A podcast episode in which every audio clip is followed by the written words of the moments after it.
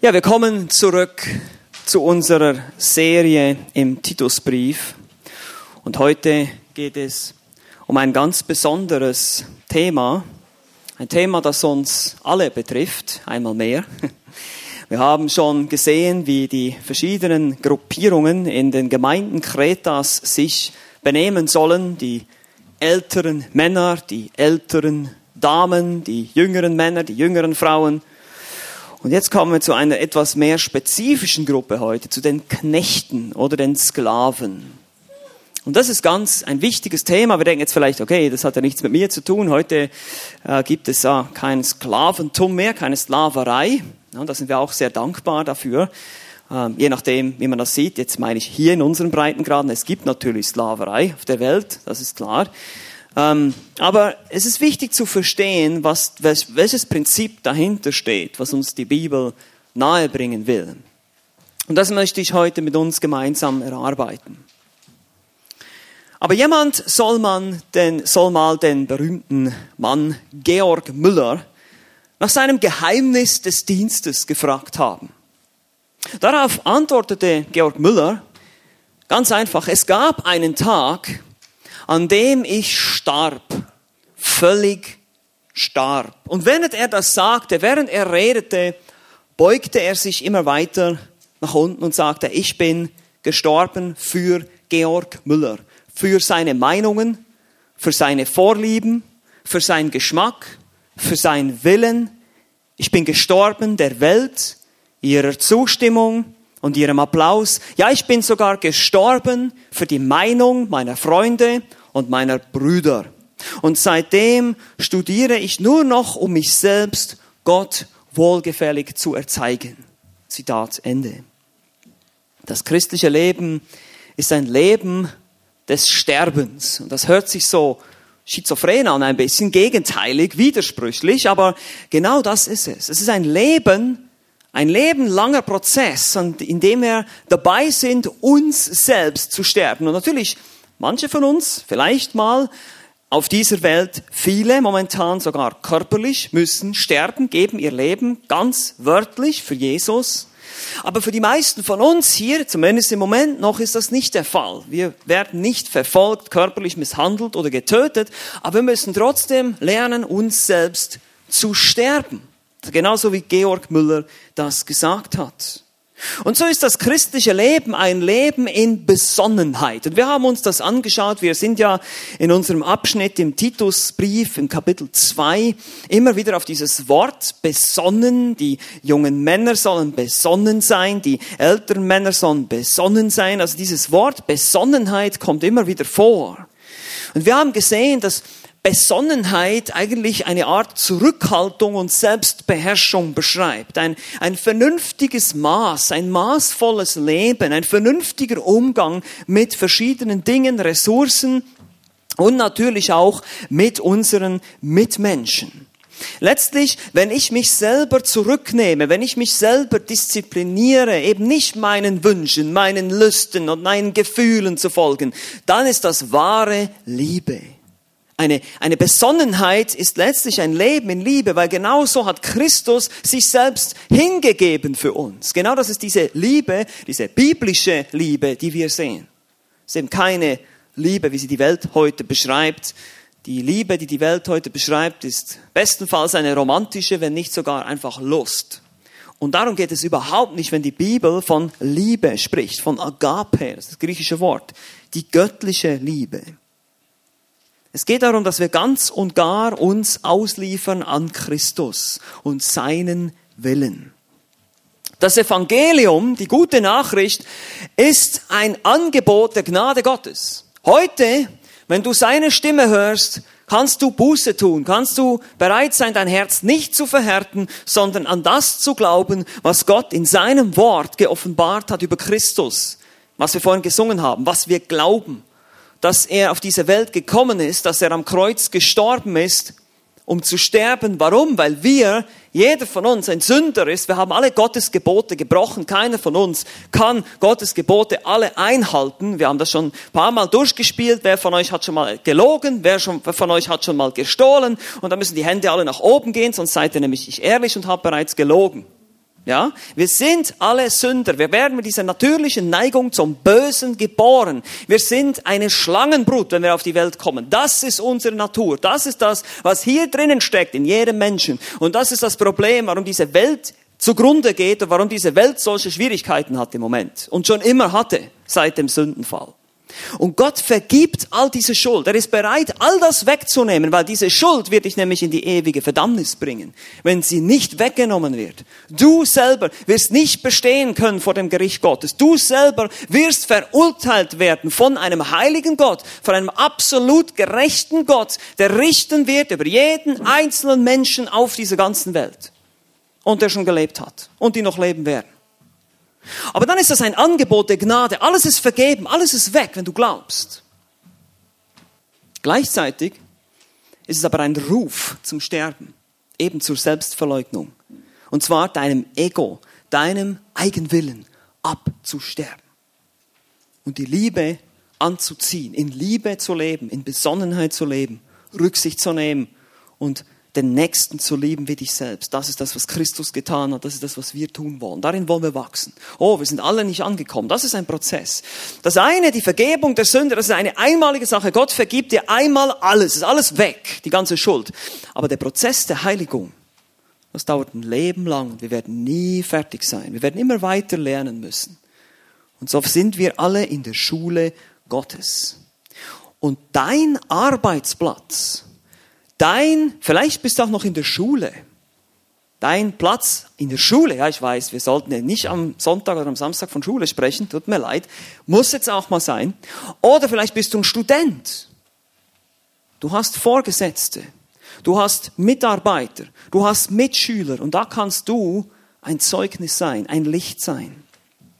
Und die Prinzipien dafür finden wir hier, wenn es um die Sklaven geht, im Titusbrief.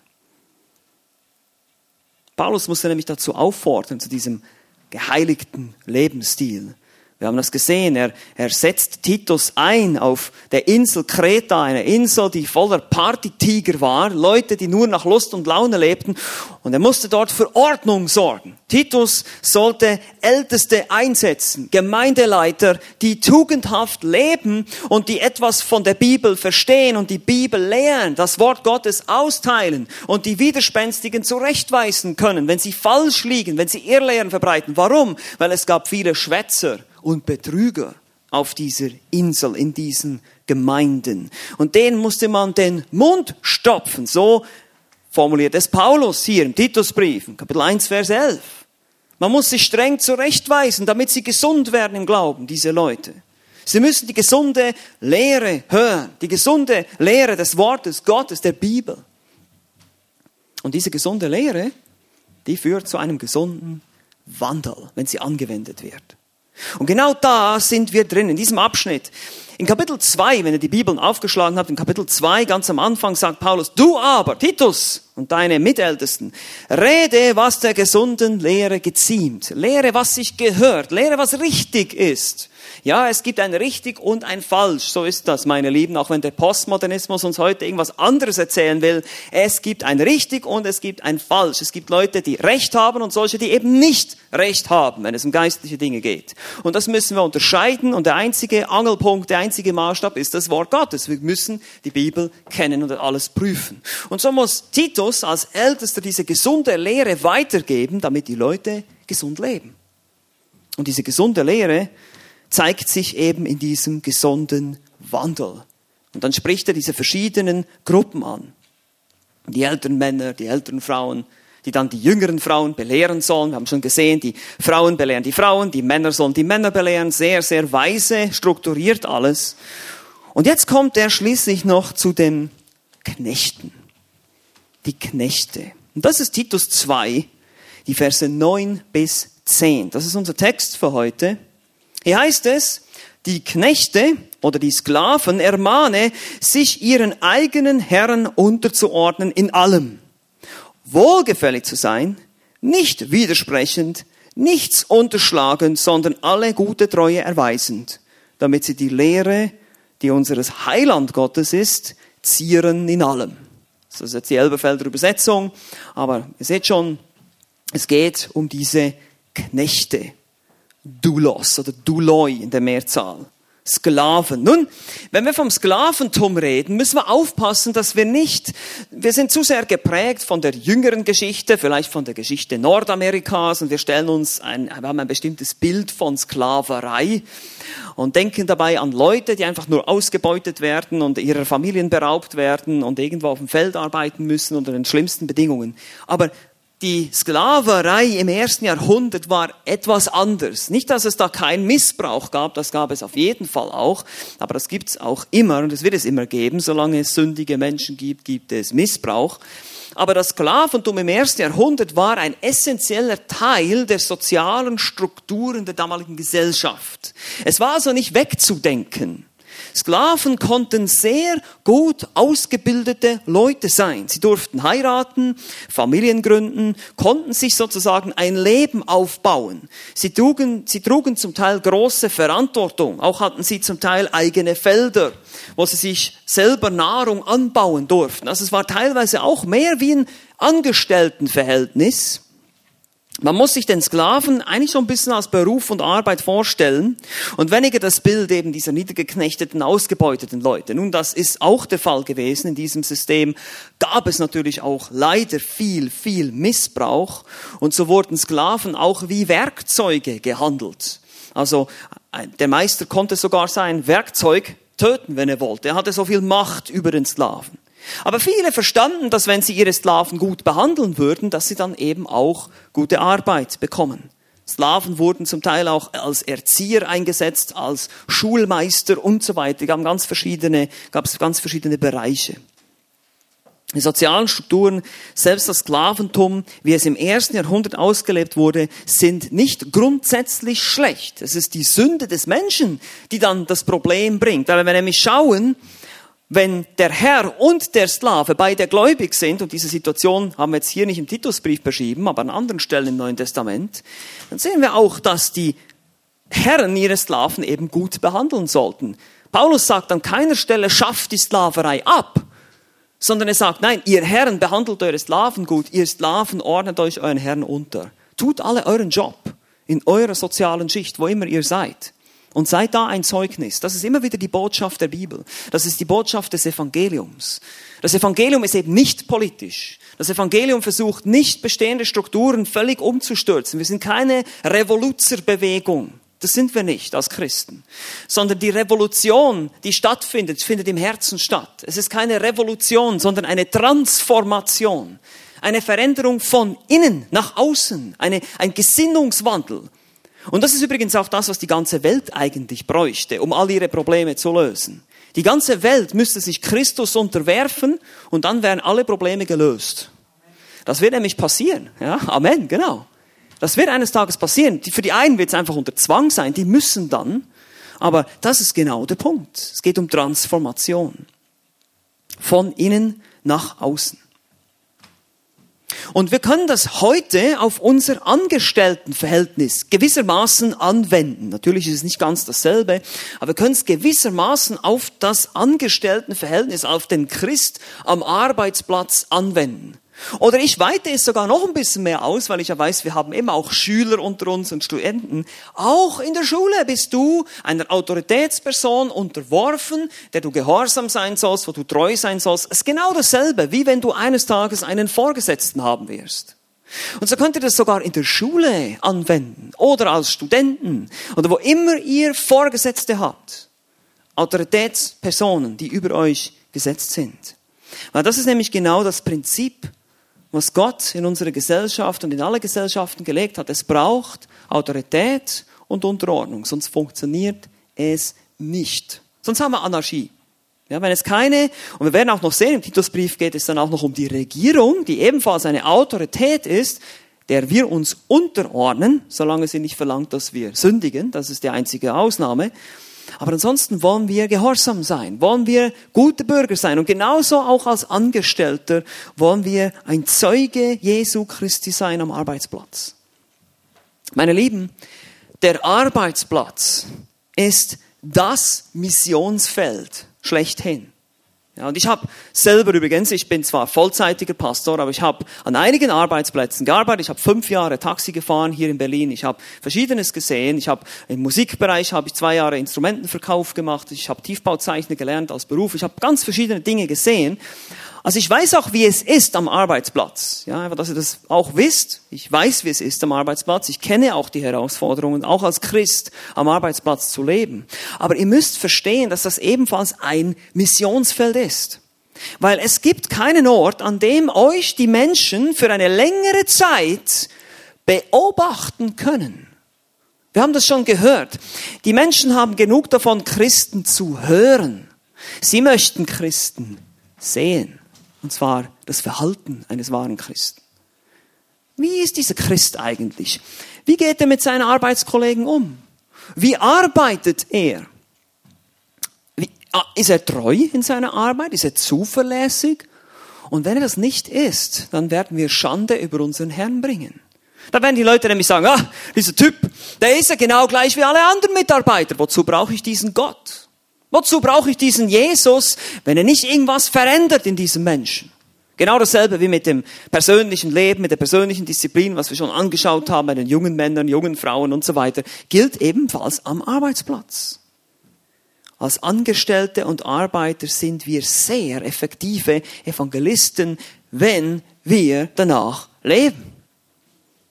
Wenn nicht, dann wiederum gilt das, was ich schon letztes Mal gesagt habe. Dann bringen wir Schwierigkeiten, Schande und sogar geben den Kritikern einen Grund zu kritisieren. Und deshalb lasst uns gut aufpassen jetzt. Fünf Charaktereigenschaften des christlichen Angestellten, die die Lehre unseres Retters ehren. Seht ihr das am Ende? Von Vers 10 heißt es, damit sie die Lehre, die unseres Heiland Gottes ist, zieren. Wie verzieren oder schmücken ist die Idee. Also es ist ein Zeugnis. Es geht wiederum um dieses Zeugnis, um diese Zeugnishaltung. Wie sollte dieser Angestellte sein? Erstens, er sollte sein fügsam. Vers 9. Die Knechte ermahnen sich ihren eigenen Herren in allem unterzuordnen. Hier dieses in allem gehört auch wieder eher zum Unterordnen als zum nächsten Satz. Also in allem, in jedem Lebensbereich sollen sie sich unterordnen.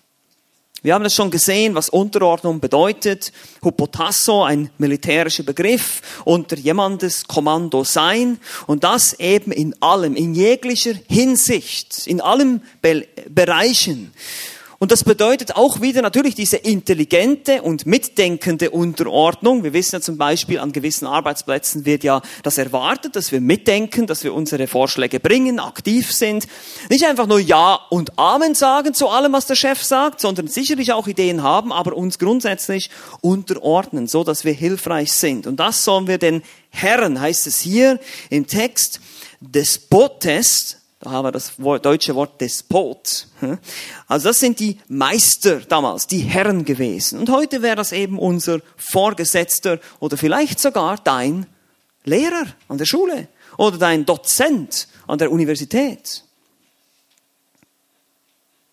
Wir haben gesehen, die Unterordnung hat ihre Grenzen. Eben, wenn, wenn dieser Mann oder dieser Vorgesetzte etwas von mir verlangt, was Sünde wäre, zum Beispiel, wenn ich lügen soll, dann kann ich das nicht tun. Aber in den meisten Fällen ist das nicht der Fall. In den meisten Fällen geht es um Vorstellungen von Dingen am Arbeitsplatz. Pläne, Strategien, mit denen ich vielleicht nicht einverstanden bin. Und da ist die Frage, lieber Christ, wie sieht es aus an deinem Arbeitsplatz? Wie sieht es aus an deinem Studienplatz? Wie sieht es aus bei dir in der Schule? Wenn du sagst, ich will Christus nachfolgen, bist du ein Mensch, der dafür bekannt ist, sich unterzuordnen? Das heißt, ich muss es mal einfach ganz einfach sagen, das tun, was dir dein Vorgesetzter sagt, das tun, was dir dein Lehrer sagt, und zwar ständig, charakteristisch, also dass man das sehen kann, Du unterscheidest dich von allen anderen Schülern oder Mitarbeitern oder Studenten, indem du ein gutes Zeugnis bist. Da gibt es verschiedene Arbeitsfelder. Und es geht hier nicht nur um das Äußerliche, es geht hier um eine Herzenshaltung. Arbeitest du für deinen Vorgesetzten als für den Herrn? Das ist Kolosser 3,23. Wir sollen das nicht nur für Menschen tun, wir sollen das für den Herrn tun. Wir haben ja auch am Anfang gelesen, im ersten Petrusbrief in Kapitel 2 sehen wir sogar, selbst denen, die eben nicht nur mild sind, sondern auch den Verkehrten, den Schwierigen, Vorgesetzten sollen wir uns unterordnen. Das ist eine, ich habe schon gesagt, das ist auch für uns ein, ein Bereich der Heiligung, ein Bereich, wo ich mich selbst sterben kann, wo ich lernen kann, mein Ego, mein Eigenwillen, meine Wünsche zurückzuschrauben und sagen, ich werde mich jetzt unterordnen, auch wenn mir das überhaupt nicht passt. Und wenn ich das ganz anders machen würde. Aber um des Herrn willen werde ich mich hier zurückhalten, besonnen sein. Wir sollen Christus verkörpern am Arbeitsplatz. Was hätte Christus getan an meiner Stelle, ist die Frage. Und das ist die Frage. Ordnen wir uns unter. Das ist das erste, er ist fügsam, dieser christliche Angestellte. Das zweite Merkmal, was wir hier finden, ist, und das ist auch interessant, vortrefflich vortrefflich. Wenn wir weiterlesen in Vers 9 heißt es dann, wohlgefällig zu sein. Nun, Paulus fordert nicht nur eine, eine passive, wenn möglich sogar noch zähneknirschende Unterordnung. Ja, mach ich's halt. Ich habe zwar keinen Bock, aber ich mach's halt. Das ist nicht die Idee hier, sondern es geht hier um eine, eine richtig gute Einstellung, dass man das mit Freude tut. Juarestos, angenehm, anziehend, erfreulich, wohlgefällig soll er arbeiten, dieser Knecht, dieser Angestellte. Das ist, wenn man die Erwartungen von jemandem völlig erfüllt und noch darüber hinausgeht. Man strebt nach Exzellenz. Man macht nicht nur so einen mittelmäßigen Job, ja, sondern man, man strebt nach Exzellenz. Ich will es richtig machen. Ich will es richtig gut machen. Und ich will es genau machen. Und ich will es schnell machen. Das soll das Ziel sein. Das ist wohlgefällig. Das ist ein wohlgefälliger Knecht, ein wohlgefälliger Angestellter. Und natürlich mit dem richtigen Motiv.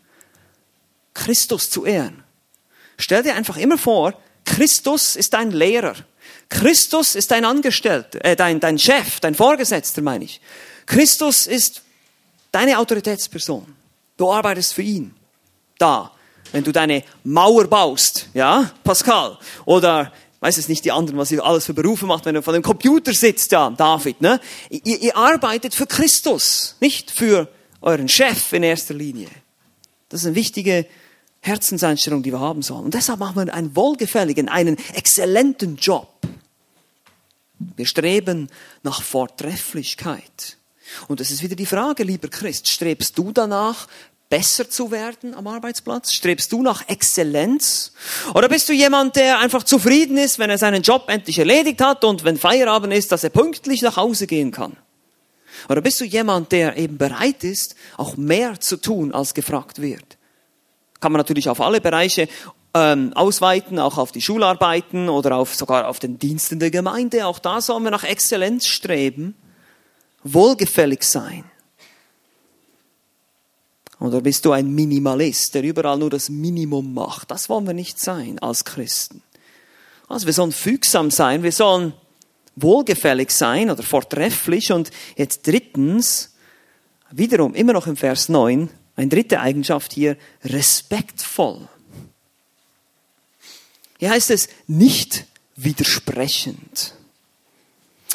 Kennt ihr die Leute, die zu allem ein Aber bereit haben? Man macht irgendeinen Vorschlag oder man hat eine Idee. Oder noch schlimmer ist, wenn sie dann sagen, ja, das ist eine gute Idee, aber. Meistens ist das eigentlich, ich finde es keine gute Idee, weil ich habe eine bessere. Ich weiß, es gibt auch eine legitime Form von Ja, aber, das ist mir bewusst. Aber ihr wisst, was ich meine. Anti-Lego, gegen etwas sprechen, widersprechen. Eine, eigentlich eine rebellische Haltung haben im Innern von sich selbst zu denken, dass man eine bessere Idee hat, dass ich es besser weiß, dass ich eine bessere Strategie habe und das kann sogar manchmal stimmen. Ja, äh, ich sage nicht, dass jeder Vorgesetzte immer Recht hat. Ja, das ist, ihr kennt diese Vorgesetzten, die Paragraph 1, der Chef hat immer Recht und Paragraph 2, wenn der Chef mal nicht Recht hat, trifft Paragraph 1 in Kraft. Ja, also das gibt es auch solche Vorgesetzten, aber wir sollen trotzdem nicht widersprechen. Es gibt auch subtilere Formen von Widersprechen. Ich kann einverstanden sein mit etwas und dann einfach denken für mich, naja, aber ich werde es trotzdem anders machen. Also im Stillen halt widersprechen, im Inneren widersprechen. Und hier geht es deshalb um Respekt. Respektiere ich meinen Vorgesetzten? Respektiere ich meinen Lehrer, meinen Dozenten? Und zwar nicht, weil sie so toll ist oder er so toll ist und alles richtig macht, sondern weil er diese Position von Gott bekommen hat. Ich frage immer, ich stelle immer die Frage, wer hat diesen Vorgesetzten über dich gesetzt? Die Antwort? Gott. Wer hat dir diesen Lehrer gegeben an der Schule? Antwort? Gott. Er hat es entschieden, dass du diesen Lehrer hast. Und jetzt ist die Frage, respektierst du diese Autoritätsperson über dir? Um Gottes Willen? Meine ich jetzt wörtlich, ja, um Gottes Willen, um seiner Ehre willen, oder rebellierst du, widersprichst du, sei das im Innern oder verbal oder wie auch immer.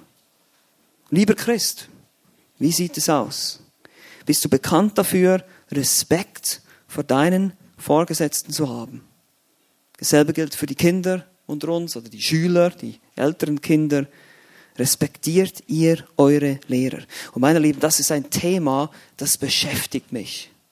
Weil ich höre immer wieder, ich habe selber Kinder in der Schule, ich höre immer wieder, wie teilweise die Lehrer, was die über sich ergehen lassen müssen. Ich würde durchdrehen als Lehrer, ich bin ehrlich, ja, ich, ich würde es nicht aushalten. Diese Respektlosigkeit in der heutigen Zeit. Die, die, die Kinder haben keinen Respekt mehr vor Autoritätspersonen, das ist unglaublich. Hat nicht mit der Erziehung zu tun, klar, aber wenn du dich Christ nennst, wenn du sagst, ich will Christus, dann, dann bitte, dann sei nicht so. Das ist, das ist kein gutes Zeugnis. Machst du dich lustig über deinen Vorgesetzten hinter seinem Rücken? Machst du dich lustig über den Lehrer hinter, hinter seinem Rücken? Das ist kein Respekt. Das ist kein Respekt. Wir sollen respektvoll sein.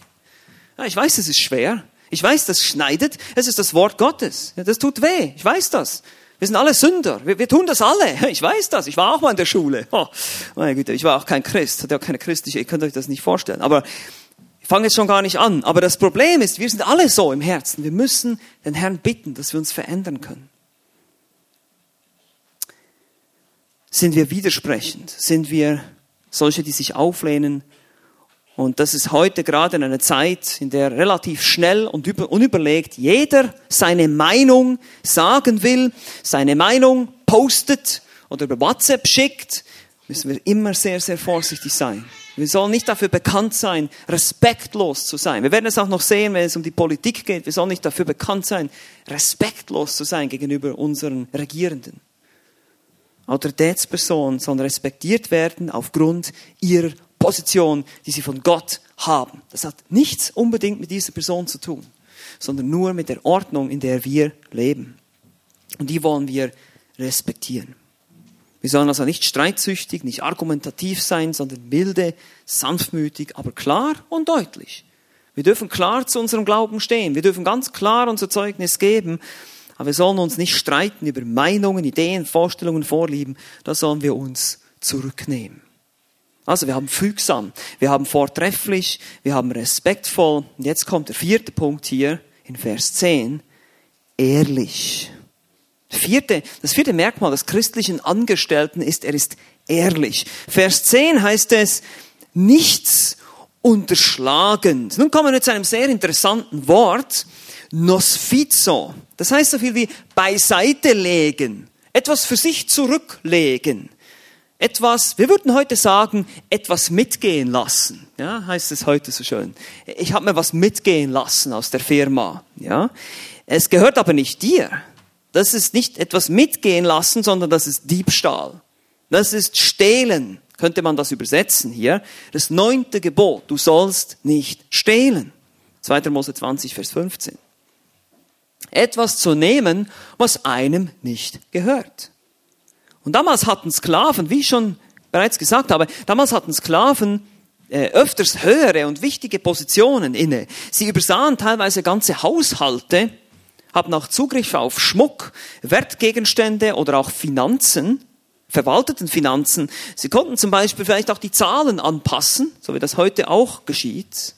Und das ist wieder die Frage direkt an dich, lieber Christ. Wie sieht es aus? Lieber Angestellter, Schüler, Student, wo immer du bist. Vor allem die Arbeitnehmer natürlich. Nimmst du dir zwischendurch auch die Freiheit, etwas aus dem Geschäft mitgehen zu lassen? Stehlen kann man aber nicht nur Geld. Ja, man kann Zahlen, eine Buchhaltung verändern. Man kann Ideen stehlen. Hausaufgaben abschreiben. Wie sieht's damit aus? Ideen stehlen? Hm. Schummeln? Specken? Ist alles nicht ehrlich, okay? Ja, jetzt, komm, lass mal sehen jetzt hier. Sind wir ehrlich? Sind wir wirklich integre Menschen, wenn wir sagen, wir wollen Christen sein? Kann man das, weil wenn das rauskommt, stell dir mal vor, du bist, du bist in der Schule und du sagst, ich bin Christ und bekennst dich zu Christus und dann kommt raus, der hat, der hat bei der letzten Prüfung da gespickt und geschummelt. Ah ja, diese Christ, ich wusste es doch. diese Heuchler. Ja, das ist genau das, was passiert. Das wollen wir nicht. Ich kann mich noch erinnern, das ist schon Jahre her jetzt, da war ich noch ein ganz junger Christ. Da habe ich in meinem Musikgeschäft gearbeitet und ich habe mir damals, auf diesem Musikgeschäft habe ich mir von einem Keyboard, dasselbe Modell hatte ich auch zu Hause, habe ich Software kopiert. Das ist eine kleine Sache. Da denkt man, naja, ist ja nicht so schlimm. Kann man ein bisschen Software kopieren, so ein paar Rhythmen hier mit nach Hause nehmen und so. Ist doch cool. Und ein paar Jahre später, als ich schon gar nicht mehr da gearbeitet habe, habe ich plötzlich ein schlechtes Gewissen gekriegt. Der Herr hat das in Erinnerung gerufen bei mir. Und ich habe gemerkt, das, ja, das ist echt was. Und dann habe ich mich tatsächlich überwunden und diesem Chef, diesem ähm, damaligen Vorgesetzten geschrieben und äh, ihm einfach das bekannt und ihm um Vergebung gebeten. Habe gesagt, ich bin ja Christ.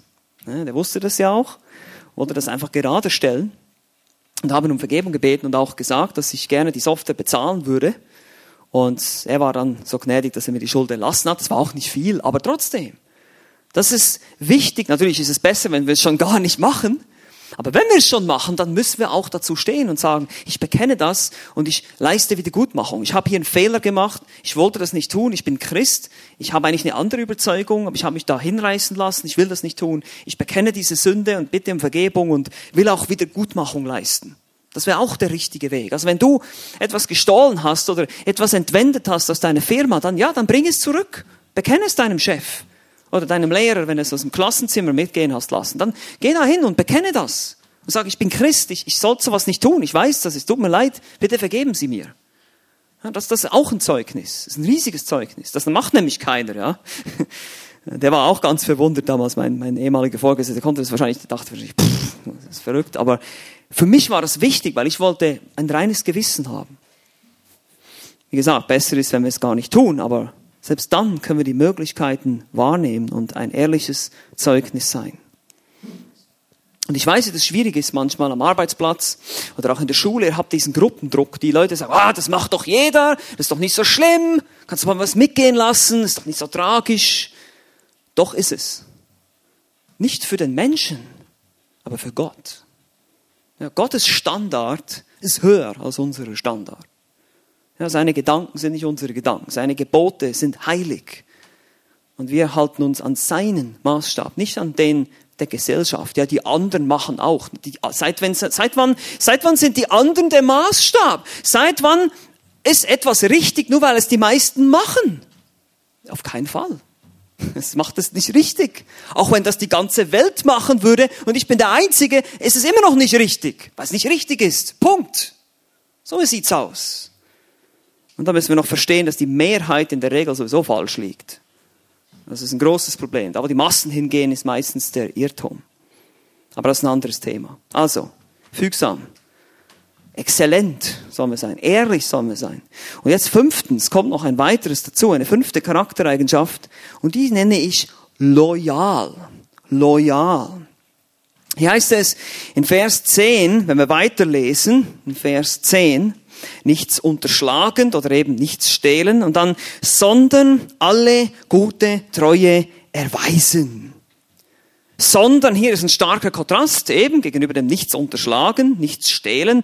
Es soll gute Treue erweisen. Treue, Pistis, das Wort, das manchmal auch mit Glaube übersetzt wird, aber hier eher Treue und eben Loyalität. Und diese Treue ist gut in allem, auch wieder in allen Bereichen, in jeglicher Hinsicht soll dieser Mann oder dieser Angestellte treu sein. Und er soll diese Treue beweisen, erweisen, heißt es in Schlachter 2000. Er soll sich selbst beständig, andauernd erzeigen, erweisen. Das ist ein, ein Partizip hier. Das, das deutet auf Charaktereigenschaft. Er ist beständig, ist er so ein Mensch, jemand, der sich als, als treu erweist. Und das ist jemand, auf den man sich verlassen kann. Jemand, der zuverlässig ist. Jemand, der pünktlich ist. Jemand, der nicht verschläft.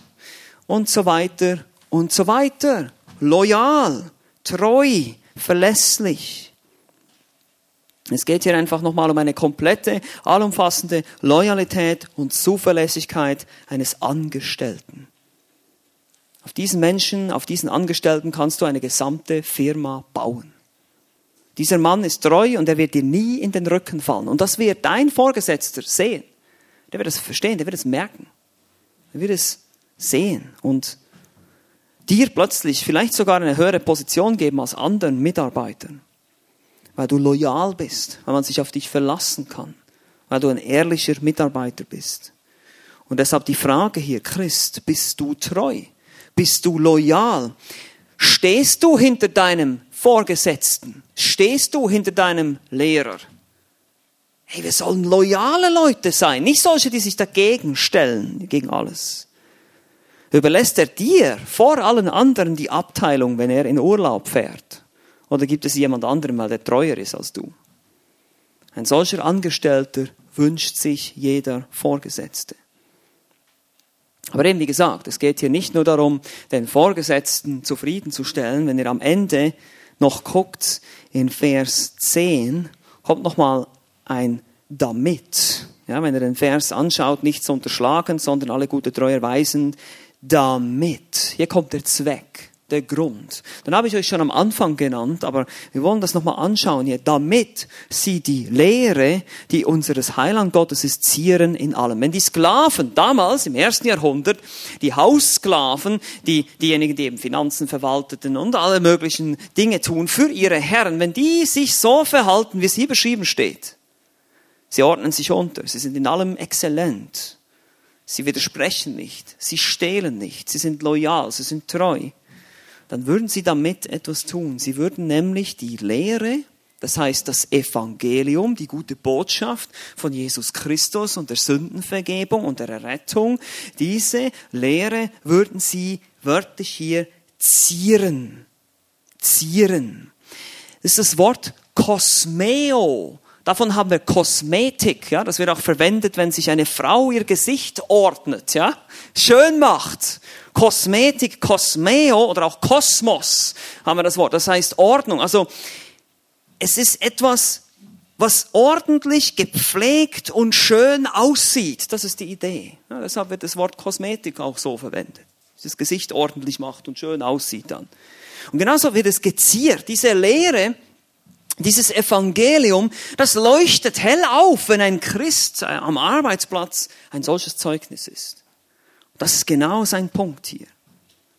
Es macht, dass das Evangelium eine attraktive Erscheinung hat.